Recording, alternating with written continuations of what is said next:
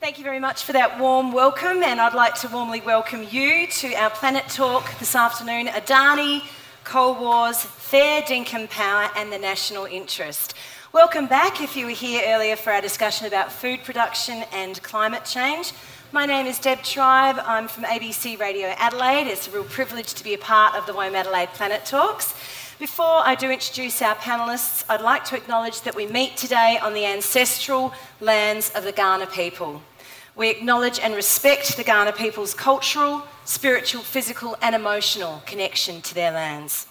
We acknowledge the Kaurna people as the custodians of the lands and waters of the Adelaide region and pay respect to elders, both past, present, and emerging. I'd like now to introduce our panellists today. Firstly, directly to my right is David Ritter, hailing from Perth. David is the Chief Executive Officer of Greenpeace Australia Pacific, campaigning for a green and peaceful future for all. He... that is certainly something to applaud. He worked as a lawyer and an academic before joining Greenpeace UK as a lead campaigner. In 2012, David returned to Australia, accepting the CEO position with a determination to make Greenpeace Australia Pacific's campaigning as effective as possible. David often writes or speaks about issues that he cares deeply about. He recently released a book, The Coal Truth The Fight to Stop Adani, Defeat the Big Polluters, and Reclaim Our Democracy. And he often publishes op eds in publications varying from The Guardian, Griffith Review, The Huffington Post to The Drum. He is an adjunct professor in the Sydney Democracy Network at Sydney University, a research affiliate of the Sydney Environment Institute, and is an honorary fellow of the law faculty at the University of Western Australia. Please welcome David.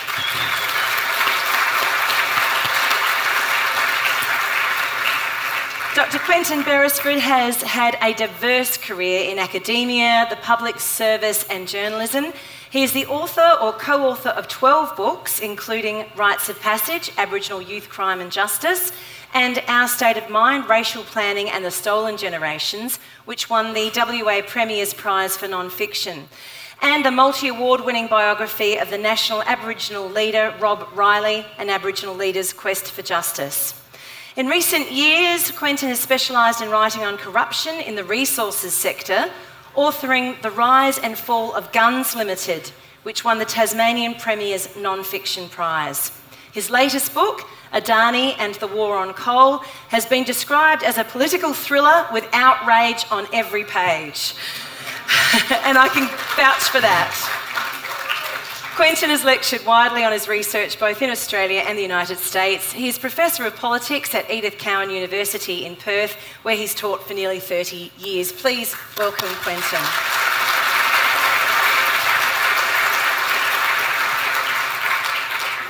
Well, just this week, the Climate Council released a report about Australia's most recent and hottest ever summer, aptly titled The Angriest Summer. Characterised by prolonged heat waves, record hot days, and bushfires, more than 200 extreme weather records were broken around our nation in the past three months. In some spots, including here in South Australia, temperatures were hot enough to cook the fruit on the trees. The Bureau of Meteorology has even had to add another colour to its temperature scale to cater for the extreme heat we now experience. For many decades, scientists have warned us of global warming and climate change, driven largely by the burning of fossil fuels and the clearing of land. Yet, this week, we hear that a Chinese company wants to build two massive coal fired power stations in the Hunter Valley of New South Wales. Meanwhile, in Queensland, Indian company Adani is working towards the creation of a huge coal mine near Carmichael in the Galilee Basin. David, if I could start with you, please. Can coal really be so terrible? And it's been characterised as the single greatest threat to civilisation and life on our planet if our own state and federal governments are supporting these projects. Well, I think that's the staggering uh, unreality of where we are. Um, that we have a political system that, in large part, uh, is enthralled to an industry that essentially manufactures deadly poison. Now, you, you, can, you can mess around with the words, but uh, we now know enough. We've now had Professor James Hansen describe coal fired power stations as death factories. Uh, we've got Professor Hilary Bambrick, one of the wonderful guest chapters at the end of The Coal Truth, talk about the hundreds of thousands of children who die as a consequence of, of coal dust. And we know that coal is this massive driver of global warming and all of the consequences that global warming brings. So, what we have is just this epic disjunction between uh, our political leaders, a term in context I use loosely, and the truth of what the poison that is coal is doing to us. Where does Australia sit in the in global terms in the production, use, and export of coal? Look, it's a really significant point because one of the uh, justifications that um, our politicians sometimes trot out for not doing anything about our uh, addiction to coal in this country is, oh, Australia's just a bit player. Australia has, for most of the years of the 21st century, been the world's largest exporter of coal, and we are massively significant uh, in terms of the global political economy of coal. It would make an enormous difference were a government that really had the interests of our country and the full flourishing of our people and the biosphere at heart if our government were to take a stand and say we have to make an end to this. How do we know what Australia's contribution is to climate change? How are these things measured? Well, so each country that's a signatory to the global uh, treaty on global warming is required to keep an inventory of the emissions that are produced in its country. But what we are not required to do as a matter of international law is keep track of the emissions that we export. So Australia sells coal, we sell gas, when the coal and the gas is burnt in power stations in other nations, it goes on their uh, inventories for emissions, but not on Australia's. Now, the problem with that is it creates this appalling, perverse incentive for Australian politicians and business leaders to go, oh, well, you know, we're doing everything we can on emissions. Well, no, it's, it's other countries' business what they do with our coal. I mean, it's absolutely nothing to do with us. And it's patently absurd, and it is one of the perversities in the international system. And we really have reached a stage where we just have to have a supply side answer on coal. We need a moratorium on any new fossil fuel uh, developments, which, and a big shout out, make sure you stick around for the Bight panel that's coming up next, because by the way, we also need no new drilling, no drilling for oil in the Great Australian Bight. We need a moratorium, yeah. Um, we need a moratorium on any new fossil fuel developments, and we need to phase out all of our coal fire power stations in Australia as quickly as we reasonably can and just get out of the business of doing this stuff. Its time has come. Coming back though. to the politics of why we are exporting so much coal, David, can you explain the United Nations' own framework convention on climate change and how that does play into the hands of a developed nation like ours exporting so much coal to developing nations? Well, what, what, it, what it enables is, um, again, it comes back to the, um, the basic perversity that we count what we are selling. Uh, sorry, we don't count what we are selling, we only count what we are burning here, we only count the emissions produced here. And there are also uh, exemptions that are built in um, for developing countries because developing countries have done less to contribute to the problem of global warming. I mean, it stands to reason the UK industrialised first, so emissions from burning fuel from uh, the UK are not the same as those in countries that uh, developed on a different trajectory. But what we need to be doing as a, as a country that, that has great capacity, and I mean, we actually have a we have a proud history in international affairs. It did not all used to be locking up refugees in detention centres and denying our obligations and stuffing up international law. We used to actually. We, we used to be a country that could put up our hand and say we played a major part in the post Second World War II settlement, that played a major part in the negotiations around bringing uh, peace in Cambodia. We played a major part in the Antarctic Treaty. There is another tradition in this country and what we need to be in the vanguard of is the drive of technology transfer from developed countries to less developed countries so that they're able to not miss out on prosperity, but leap to a flourishing based on clean energy rather than having to go through a period of burning dirty fossil fuels.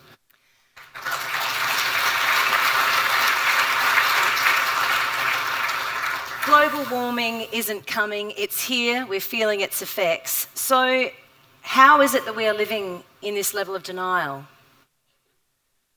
Well, I'm not sure that we are living with a level of denial anymore. Um, we commissioned some, we Greenpeace commissioned some independent polling just a week ago, which showed that uh, climate change is now the number one uh, issue for the electorate. Um, it was the number one issue in the Wentworth by election. This is unprecedented. And we know why we're in this situation because hands up if you saw that giant red splotch where Australia used to be when the whole country sat under that uh, human made heat bubble uh, this summer. Hands up if you saw the two years of mass bleaching of the Great Barrier Reef. Hands up if you know someone who lives in Port Augusta that experienced a near 50 degree day. Hands up if you noticed that temperate rainforests in Tasmania that are never meant to burn burnt, or if you have friends in Townsville who aren't insured for 100 degree floods, or if you saw those terrible photographs of millions of dead animals in the Darling River. Now, in every one of these cases, there is a common strain that runs through, and that common strain is that the consequences of inaction on global warming are now falling upon us. And at the same time, we are noticing that we have political leaders who are making merry and dicing with our future and with our children's futures and their prospects of flourishing. And so I don't think there is denial. What I think is that there is an enormous reservoir of despair, anger, contempt, and frustration. When I was out in Menindee last week with some of the, the people who cradled those 70 year old cod in their arms, this is a town of 560 people that is being treated like a sacrifice zone by political leaders who are paid fat salaries to represent them. I do not believe this is a country in denial. I believe this is a country that is being betrayed by a political class. And the only answer to that lies in the power and determination of the Australian people.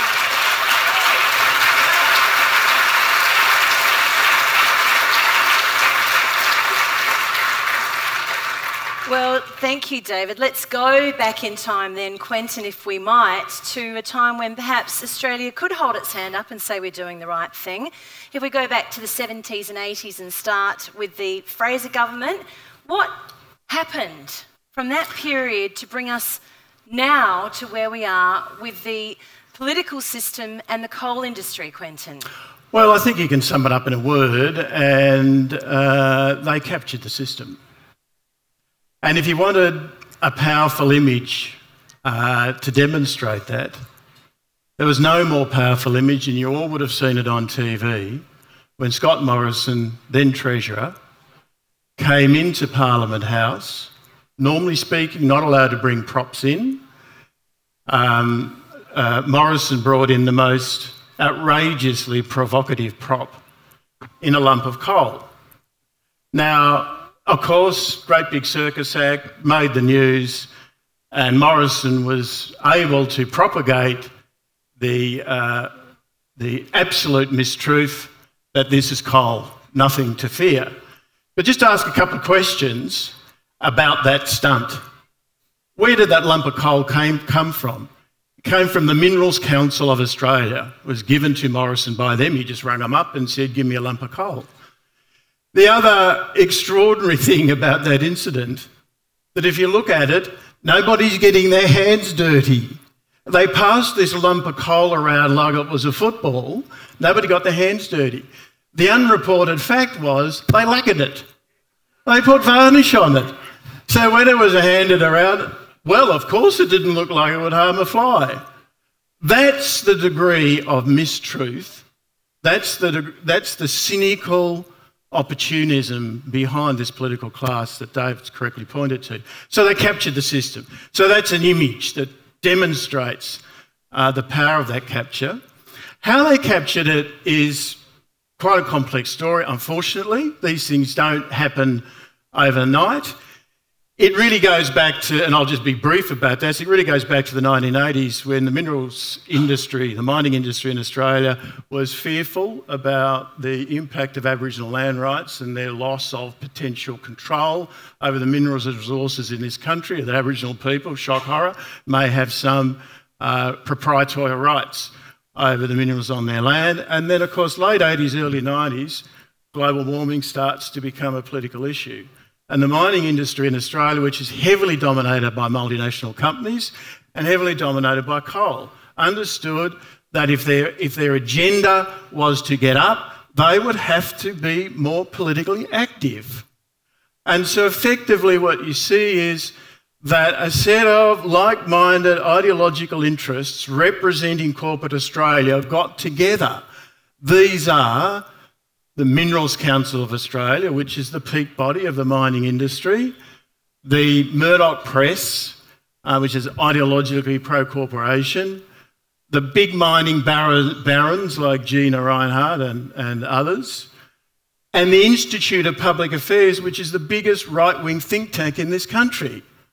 And they all have this symbiotic ideological relationship to expand the coal industry, because that's where corporate profits are made, to minimise any potential political fallout from climate change, to maximise public subsidies to the coal industry. Right? This was the agenda. And they have prosecuted it incredibly successfully. And the way they've done it effectively is massive donations to political parties, but particularly the Liberal Party, massive donations. A lot of it goes undeclared, and this has been uh, verified uh, recently $70 million going into the political system. We just don't know where it's come from. And then, of course, you've got this increasing symbiotic relationship between politicians and then their post political careers in corporate Australia. There's hundreds of them. Every year at state and federal level, they leave politics. Politics is just this apprenticeship. They go into the lobbying industry for mining companies, they go into the peak body organisations, or they go into the, um, the mining companies themselves. And when I was writing the Adani book, one of the things that the, the, the, snippets of information that absolutely shocked me was that when, when Annastacia Palaszczuk was running the last Queensland state election, on her policy at the time of backing the Adani mine, she had Adani's lobbying company come in to her office to help her run that campaign. Now, that's the sort of brazen uh, uh, uh, result of this infiltration of corporate power into our politics.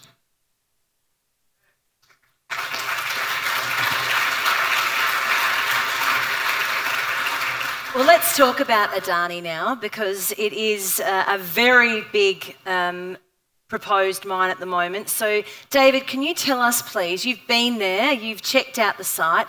Tell us geographically where it is, um, what is there now, and what's proposed. Oh, it's a pretty bloody long way away from here, I'll tell you that much. Um, look, a lot, a lot of people have been to um, the Adani mine site now, and I think it's important to recognise the, the really significant work by independent media in Australia on the whole question of coal in the Galilee Basin. It is you struggle to think what, what the country would be like without you know the likes of Ga- the Guardian, the Black Inc, Crikey, of course, the public broadcaster playing its impartial role. Um, it, it, what the country would be like without that. And then you think of the NGOs and the citizens' movements that have also been so involved in opposing uh, the development of this mine. So there are all sorts of activists who've been out to go and see Adani. I mean, I, I take my look. I, I, love Greenpeace because I'm from Greenpeace. Always have. I, love Greenpeace, but it, it's a very, very uh, broad movement and great colleagues from ACF and GetUp and the Mackay Conservation Foundation. This remarkable collection, really, of millions of, of Australians that have opposed this thing. So I don't, I don't, want to claim any special knowledge in having kind of been out to see it, but you know, broadly, it takes you quite a while. You have to fly to Queensland if you're not from Queensland, and then you sort of fly into the interior or drive, takes about eight hours, and then you know there's another two. Hours. I mean, because you're from South Australia, this doesn't sound daunting, but you say this to someone from Sydney, and they kind of go, "What? So it's like on the North Shore?" No, no, no. It's a, it's a bit further than that. Um, and you know, you, you, drive, and, and when I went out there with um, with uh, a couple of colleagues, there are no signposts. No, funny that. Um, and and so you find it, and then and this is this is a while ago now. It's uh, more eighteen months, I guess. Um, but there's this sort of collection of buildings. It looks like a an underfunded 1970s primary school. Um, and there's a sort of Adani has this kind of font that's a little bit sort of Buck Rogers. Um, you know, it's like a sort of 1970s font, imagining what the future would be like. Um, and you look at this sort of motley collection, and you think, oh, so this is the ground zero of climate evil in Australia. Um, and it's actually a little bit, a little bit underwhelming, to be honest. Is there much there in the way of what we would consider to be important environmental um, property? Well, so one of the One of the bizarre things about our dysfunctional and ineffective system of environmental laws is you have this mine that would be catastrophic for the global uh, climate budget, not just in and of itself, but because it could then open up the rest of the Galilee basin. And so, if all of the coal in the Galilee basin was burnt, it would have an emissions profile that sort of puts it out there as along the size of a small country. I mean, we're talking about a very large contribution to global emissions. A report done in, I think, 2011 called Point of No Return had uh, coal reserves in China and Australia's Queensland coal reserves as the, the world's two largest carbon bombs. So, so unreleased carbon underneath the surface that, that could be set off. Um, so there's this, uh, this uh, in- incredibly um, uh, significant uh, carbon deposit that needs to not come out of the ground for that reason. But we don't have any environmental laws in Australia that just say, well, uh, the destruction of the biosphere from global warming is bad, therefore you can't push that along by digging another coal mine. Instead, what you have are environmental laws around species protection and water protection that are, again, themselves wholly inadequate for multiple reasons. But what that means in practice is that a project like Adani ends up turning on uh, approvals around things like the, the yakka skink and the black throated finch, which are, like all species, unique, wonderful, extraordinary, and we want to keep them in the world because when they're gone, they're gone. Um, so, you know, from that perspective, there's also the, the question of the groundwater, the Great Artesian Basin, under which a, la- a large portion of our um, country lie, relies on the Great Artesian Basin more or less for its water security. And um, uh, the Adani were essentially given a free pass to the water uh, by the Queensland Government for reasons that are related to the dynamic that Quentin was just describing without even a right of public comment in Queensland. And the funny thing is about this, you can, you can talk to people in Queensland who, for whatever reason, think that it's a good idea to have more coal mines, but you raise the question of water and, and the conversation just changes because they know it is obscene. The idea that virtually unlimited water will go to a mine for as long as it wants. And coal mines use a lot of water, don't and they? Coal mines use a lot of water. In fact, that was one thing we noticed that day we went out there, and I have no idea what it was doing, but there was just a tap on and water sort of spilling onto the ground out of one of the sort of 1970s demountables that was sitting behind the Buck Rogers sign. David, where do the traditional owners of the land stand in all of this? What rights do they have and how have they been exercised?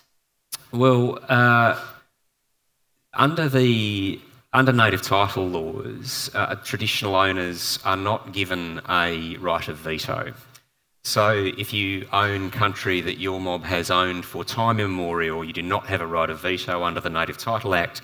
The best you can hope for is a right to negotiate. And the thing about that right to negotiate is if you are traditional owners of country who say, well, actually, we don't want to negotiate, we just don't want our country dynamited to hell in order to build something that's going to boil the biosphere, the native title legislation isn't conducive to that particular view.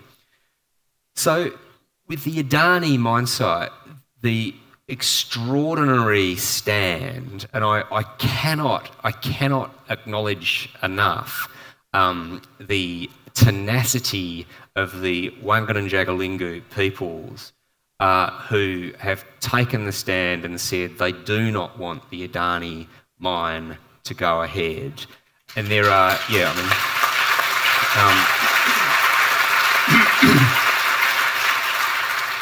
whilst always recognising that, that, as we would expect politics to be complicated in any community, um, and one of the things I'm, I guess, uh, most pleased about with the book, The Coal Truth, is um, talking to the publisher before the sort of formative stages of the book. Um, I didn't want to do a book that was, um, well, we talked about the possibility of doing a book, I guess, in just my voice, but the much stronger um, structure we thought was to have a range of uh, guest voices providing, in, in terms of health experts or economists or climate scientists, some real expertise that, that the reader can then rely on for all the facts and figures they need for the uncle at the Christmas barbecue that doesn't believe climate change is real. But, but equally important was to, well, most important actually, was to begin the book um, with a chapter from uh, Adrian Burragubba, uh, from the Wang- Jagalingou peoples. And really, it was just a question of saying, look, would this be useful for you to, to have this, this bit at the front and centre of the book to tell this story? And um, uh, frankly, it was a, a, nice thing to be able to do. It, they, they fought a remarkable, tenacious campaign. It's worth noting too, David, I think, that uh, Adani's trying to make them broke. Adani's driving you into the ground. And this is their tactic. Uh, they do this in India, uh, and they're doing it here. And in fact, it was revealed only a couple of weeks ago that Adani got legal advice uh, which said that um, we don't know to what extent they acted on the advice. This was the advice that was revealed. Play tough, play hard with everybody, play hard with all your critics. I mean, I sat down with Adrian Burragubba in Brisbane for three or four hours, and you just can't comprehend, as David said quite accurately, not only the tenacity, but the tragedy of the history of the Wangan and Jagalingou people is also needs to be known, and that is Adrian talks about, you know, his parents and grandparents that were removed off that land in the 1870s in central Queensland when the, when the gold miners came. And they went into the traditional route the dispossessed Aboriginal people went into missions. and obviously cruel missions, and most of them were as well. And the double tragedy that just when the Wagan and Jangaloo people are going through the torturous native title process to get the land back, here come the miners again. So it's double whammy, historical double whammy of race politics in this country. And of course, their cause has received no support uh, politically, quite obviously, from either uh, major parties, and they fought this on their own. And uh, I think it says something terrible about the Native Title Act, as David suggests, and it says something terrible about Adani that they're running this group into the ground to, to, to break their spirit effectively by bankrupting them. Quentin, um, we know that there's this massive carbon deposit. It's been sitting there for some time. So, what are the geopolitical factors that have right now made the Galilee Basin in Queensland something that's attractive to miners? Last biggest coal reserve on the planet. That's what it is. And it's been a fight over getting control of that last big resource by major corporations in India, obviously. Adani Adani's not the only one. Adani's not the only Indian looking, looking, looking at this reserve. Chinese have looked over it, of course. So this is the big prize to get this last big reserve of coal. Now, in terms of Adani's business model, he uh, owns uh, private power companies in India. India privatised its power system in the 90s. Adani built one of the biggest private power plants in India. Uh, he's got his own port in India, and of course, all this was developed through his crony relationship with the now Indian Prime Minister, Narendra Modi. We can talk about that in more detail if you want to. And uh, he had what he called the pit to plug strategy. That is, he'd mine it, he'd transport it in his own boats, he'd land it in his own ports, and he'd put it in his own power stations. And then he thought he controlled the whole production process and effectively would have a business model that didn't really rely on the ups and downs in the price of coal. So that's the strategy. The trouble is, his power stations of India have gone, you know, kaput. He's highly overleveraged. He's, one, he's known as one of the most indebted companies in India. Uh, in a culture where big corporations have big political influence. I mean, one of the things that was so ironic, sadly ironic to me, is that the way the Indian political system works is not dissimilar from the way the Australian political system works. All crony capitalism. Everywhere you look, there's crony capitalists developing these close relationships with big governments who hand over massive public assets at peppercorn rates from which they make enormous profits. What we get is a few jobs. By the way, we don't get many royalties because they're sold off too. I mean, it's an outrageous system. And it's all developed through this linkage between big business and big governments. But so that was a Adani's strategy. And you'd sit there and you'd think, well, you know, if you're over leveraged and you're not going to get any money to build this and your power company's going kaput and you're in debt, uh, how's this going to work? Well, it was revealed. It always struck me that he don't sell it. He don't sell it into Southeast Asia. And the latest I read from the company was they were going to sell it into Bangladesh. Because Bangladesh, and this is the tragedy of the geopolitics of coal, that those countries that don't have access to natural gas find it, find it more difficult to get uh, uh, baseload power to ramp up their economies. And they're being sold the technology and the expertise by the Chinese and the Japanese to do this. What we do as a country, we send trade missions to flog them the coal. Right? And this is what's happening. So this is going into, and the, the irony, of course, the tragic eye of Bangladesh is probably the most vulnerable country because of its low-lying topography to climate change on the planet. And yeah. the tragedy that Bangladesh is turning to coal to ramp up its economy, by the way, to provide cheap textiles to the world, uh, is just shows the moral enormity of the way we've got to rethink the way this whole system works.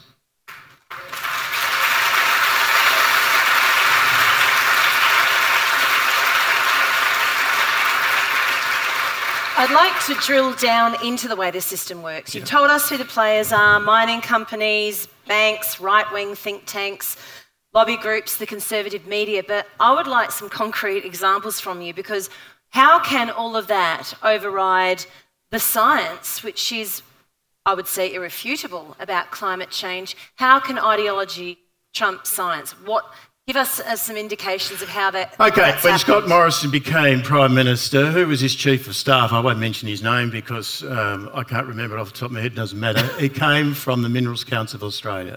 Scott Morrison's Chief of Staff comes from the Minerals Council of Australia.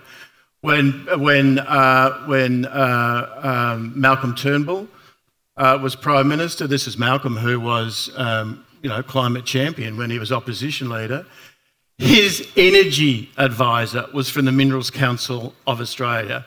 Malcolm Turnbull made sure that a, uh, a, a, board member from the Minerals Council of Australia went on the board of the ABC. The person concerned wasn't even on the shortlist, and, and she still made it to the board of the ABC.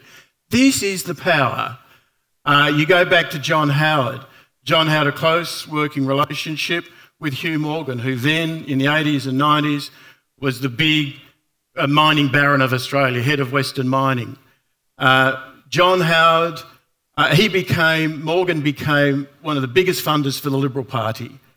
Uh, he made sure that tens of millions of dollars from the mining industry of Australia went into what was called the McCormack Foundation, which was then used to fund the Liberal Party.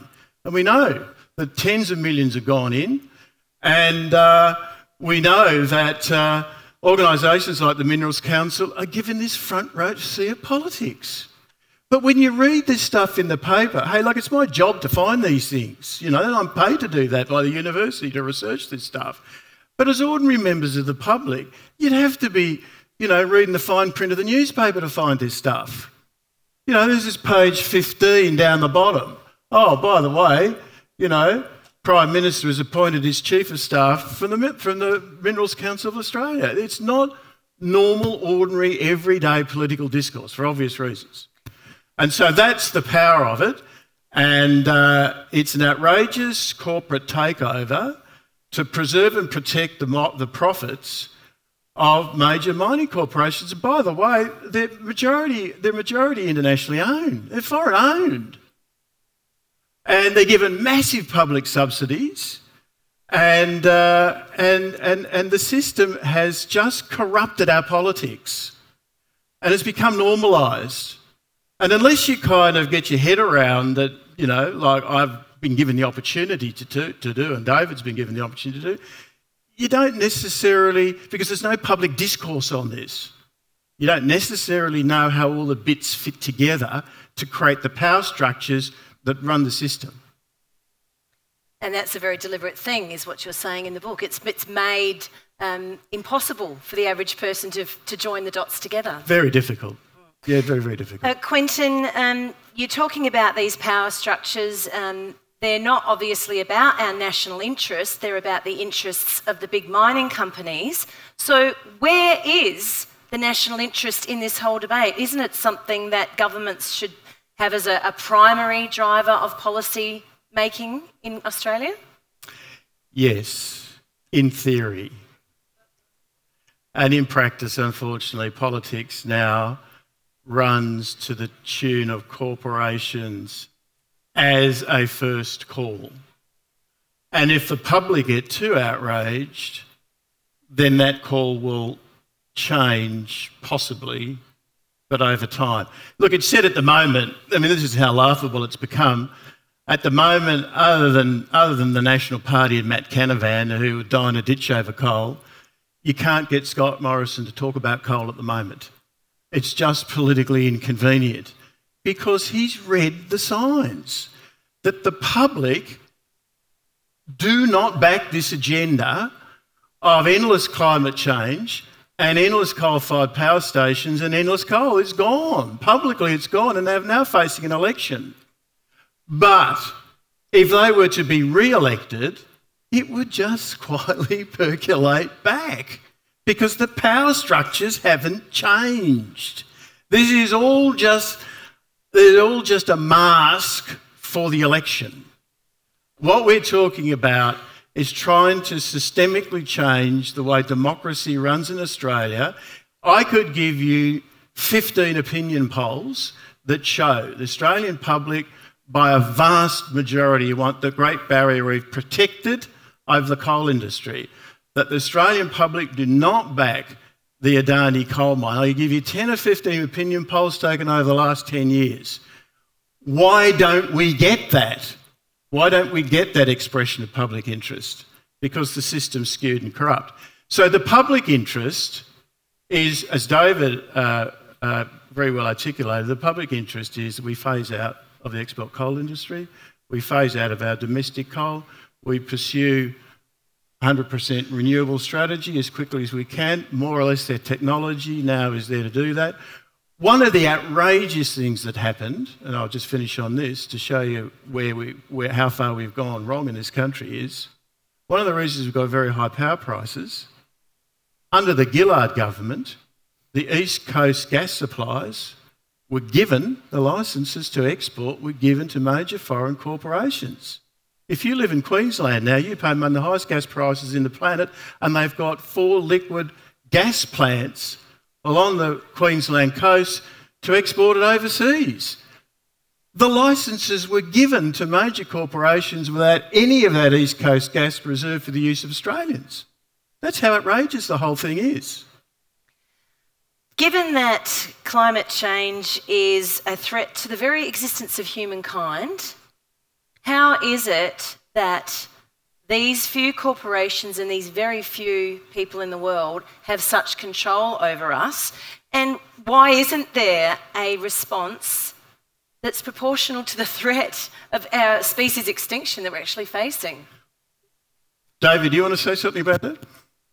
Well, I think there is a response, and the truth is that it has come later than we would have than would have been ideal. Because there are people who are dead, there are communities that are gone, there are species that won't be returned, and there are ecosystems in collapse because we didn't act earlier. But who's the we? Who's the we? In this country, at least, when I went to school, there was a basic assumption that was implicit in all of the learning that yes, mistakes would be made and some terrible things had happened in the past, but that you could more or less, more or less trust that although people in public life would have different views, that they would nevertheless, that they nevertheless had the best interests of the populace at heart, according to their different views, and that they would they were interested in things called facts that they were interested in things called facts. And I think it has taken a lot of us a little bit by surprise the willingness of political and business leaders to not take any notice of facts. And when you have, as we now do, uh, the uh, International Panel on Climate Change, a Nobel Prize winning body populated by thousands of highly qualified climate scientists the world over, that if we're lucky, we might have just over 10 years to avert 1.5 degrees of global warming, then those being facts, you would expect that people who aspire to high office would take those facts seriously. You would expect a Prime Minister of Australia, someone who once thought of themselves as a future Prime Minister of Australia, who imagined themselves being a leader and is now in that position, standing up in that moment and thinking, what does this require of us as a country? What does this require of me as a person? And we are not seeing that. We have not seen that. But never underestimate the power and determination of the Australian people. There are. If we look at the, the example of Adani, I think that mine would have been going right now had it not been for hundreds of thousands of Australians who have invested their time, money, and expertise in stopping the damn thing. Now, Paul Keating, you know, he had a great line or two, and I remember one of Keating's lines was, You never get in the way of a state premier and a bucket of money. Now, just before the Queensland election, Queensland was offered a billion dollars, more or less interest free, from the Northern Australia Infrastructure Facility to get Adani going. And because of the power and determination of the Australian people manifested in hundreds of demonstrations across the country and letter writings and emails and phone calls and direct action, the Premier of Queensland had to say, actually, we will veto that. We don't want that free money. That was the power and determination of it. Now, it's that. It is that power and determination of the Australian people which can provide a response that is proportionate to the times that we are in. Look, there are 500 people here this afternoon who have decided that on a at three o'clock on a public holiday, they're going to go and listen to a panel talk about the potential end of the world. If you just look at the people around you under this tent, there is a remarkable, a thrumming power of the people who are just here now. But for so many years, we have been fed a line of lack of power. You know, do what you're told, Australians. Go and dig up coal. You're not good for anything else. That's been the line from our political. Think of yourself as consumers. Don't think of yourself as citizens. But this is not us. This is not the deep spirit of this country. And we are capable of manifesting a response proportionate to the times that we are in, a response that will not allow drilling in the Great Australian Bight, a response that will not allow the Darling River to be sacrificed.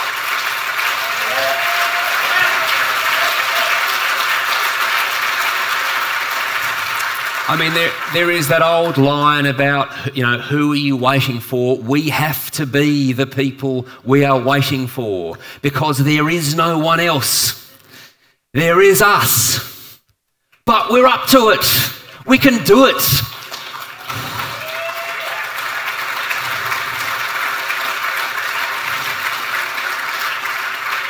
David, I'm pleased to hear, hear, the hope that's coming through. But Quentin, I wanted to direct to you.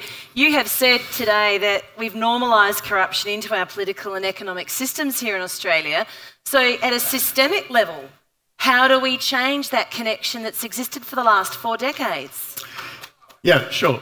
Just before I address that question, I, I think one of the battles we need to have here is with the broad based conservative movement and I don't just mean the Liberal Party, I mean people who generally consider themselves to be conservative. And one of the tragic ironies of conservatism of course, it's been itself captured by big, powerful forces.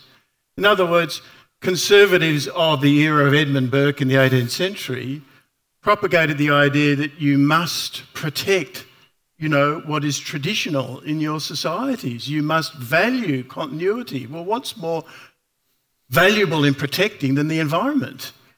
And so what's happened is, and there's a little story that illustrates it, I think, that uh, before he became Prime Minister, Tony Abbott, he's had more positions on climate change, we all understand, than, than uh, we've all had hot dinners. But in one iteration of these various changes he's had, he went down to a, a town in Victoria called Beaumaris to address a Liberal Party fundraiser, just ordinary Conservative members of the public. And Tony was giving his stump speech and he realised everybody was falling asleep. So he then threw out this line climate change is crap. And then the whole meeting erupted in cheers. So, in other words, Conservatives in particular have bought the line somehow that protecting the environment is inimical to the capitalist system. And then conservative politicians have then mobilised that understanding and engaged in this spurious culture war. We can have a capitalist system and protect the environment so long as we regulate capitalism. But conservatives have taken the idea that you can't do anything to stand in the way of the capitalist system. And that's the kind of argument that we must get involved in. This is not either or the free market system. Conservationists, like anybody else, are going to have different views on where they land on these matters.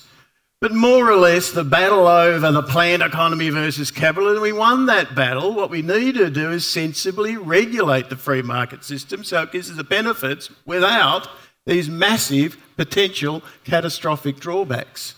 So I would encourage all of you to engage with your neighbours because you're going to have neighbours who vote Liberal and who are Conservative and you have members of your family. But we must engage them in this ideological battle to make them understand that this is not either or, that we've got to have, or we can have, both perspectives engaged in the way in which we resolve our political battles. I'm very aware of the time, and we do have um, some amount of time for questions. I, would, I think Peter is somewhere here with a microphone. Hi, and oh, Deb, hi. So if you have a question you'd like to formulate, can you keep it as short as you possibly can? And please make it a question rather than a comment. So I'll just get you to go to the first person. Before I do that, um, can you just tell us where is Adani at the moment? I think it's fair to say that Adani is in a cul-de-sac. Uh, that is to say, the forces ranged against it uh, have been bigger than its ability to organise the political system but it's too early to say that the battle has been won. Basically, the regulatory hurdles are still in front of Adani, that is, access to the uh, water of the Galilee Basin that David mentioned, and the management plan for the, for the threatened species. I suspect that the Queensland government, I'm reading the tea leaves here, are walking back uh, from it because the controversy has just gone on and on and on and on. Uh, so, my sense is battle not won, but force of the people's movement has really made this a very, very difficult project for Adani to get over the line. And I'll just simply say Adani told us for years that there'd be international funding for this mine. It's dried up. Yeah. There's no international funding left for this mine. The big four Australian banks were all quietly lined up because they got 70 billion in domestic coal. They're all quietly lined up to get involved in this. All the big four banks have drawn a line under Adani. Right? So there is no funding for this. Adani said he's going to fund it himself. Let's see what happens. Thanks, Quentin. And also, David, before we leave it, there's been news this week about Glencore bankrolling a covert campaign called Project Caesar, you were one of the targets. Can you just tell us briefly what was involved in that and how it plays into what we've discussed today? Yeah, I have a great fear that Glencore will have learned some of my embarrassing music tastes on Spotify, Fabian. Um, so one of the one of the other dimensions of the the uh, fossil fuel company fight back, if you like, over the last ten or twenty years has included um, covert operations in various guises, in various ways around the world.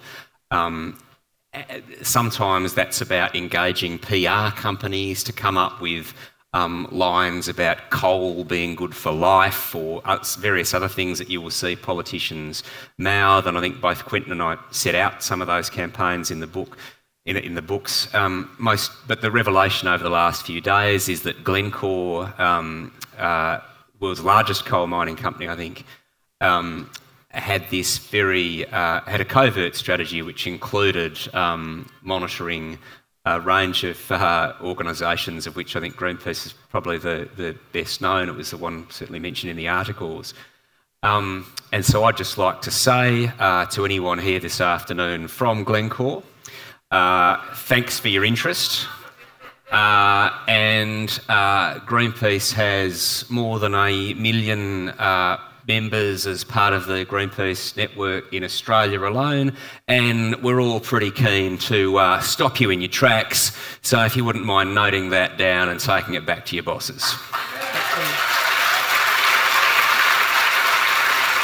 We'll start with a question here. Yes, um, I'd like to invite anybody that didn't hear it themselves this morning to uh, listen to Fran Kelly's interview with Barnaby Joyce this morning and uh, contemplate the insanity of the creature, his lies, his distortions, his little innovation about uh, it being impossible to measure carbon emissions, and contemplate uh, just exactly how we're going to defeat people like that and the whole uh, right wing establishment behind him, including the Murdoch cancer, etc., etc. Okay, do you have a question, And- sir? Yes, yes, yes, it's coming. And uh, how are we going to do it? This is the question how? Uh, using the uh, sham of electoral politics, where if the Liberals get back, as the Speaker noted, everything will, will be forgotten. And if Labor gets in, Shorten will uh, be almost as bad. Well, do you want? Can I just say about Barnaby Joyce, because this is important?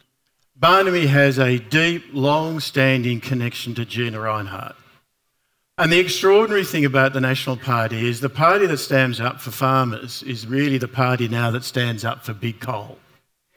And the, the outrage a couple of years ago uh, that Gina Rinehart set up this prize called the Agricultural Prize in Australia. You might remember this, it was so outrageous.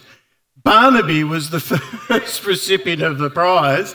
It was 40 grand. It just looked like, you know, a sort of. Uh, I'll leave it to you to imagine it, but you can know what I'm, know where I'm heading. But I'm always told by my lawyers to be careful what I say. So, look, electoral politics is compromised, but it's not redundant. Um, Sophie Mirabella is no longer the member for Indi because of a remarkable exercise in organising within that electorate. Kerryn Phelps is now the member for Wentworth because of a remarkable. Now, you know, there, there are many people here who would not share all of the politics of Kerryn Phelps or all of the politics of, um, of uh, uh, the member for, for Indi, but these were moments where local organising against all of the all of the um, structural issues we've been talking about seized seats in Parliament, and I think we will see that more will follow. And it doesn't just have to be on the Conservative side. If you think you've got a dud Labor member, you can also organise against that Labor member. We've also seen powerful independents come from the, the, the centre left of politics. I'm old enough to remember when Phil Cleary won Bob Hawke's old seat. But what it takes is grunt. It's, it's really hard work. I mean, we can take these structures on and reshape our institutions back to their purpose, which is to safeguard the common good and our future flourishing. But it takes work and it takes, I hate to say it, investment in, um, in hope. I'm sorry, but time has been called on our session this afternoon. You can meet the authors and actually buy their books. I've read both of them. I'm still in a state of shock, but they will be signing their books just here behind the tent. So please join me in thanking David Ritter, his book, The Coal Truth The Fight to Stop Adani, and Quentin Beresford, Adani and the War Over Coal. Thank you very much for joining us this afternoon.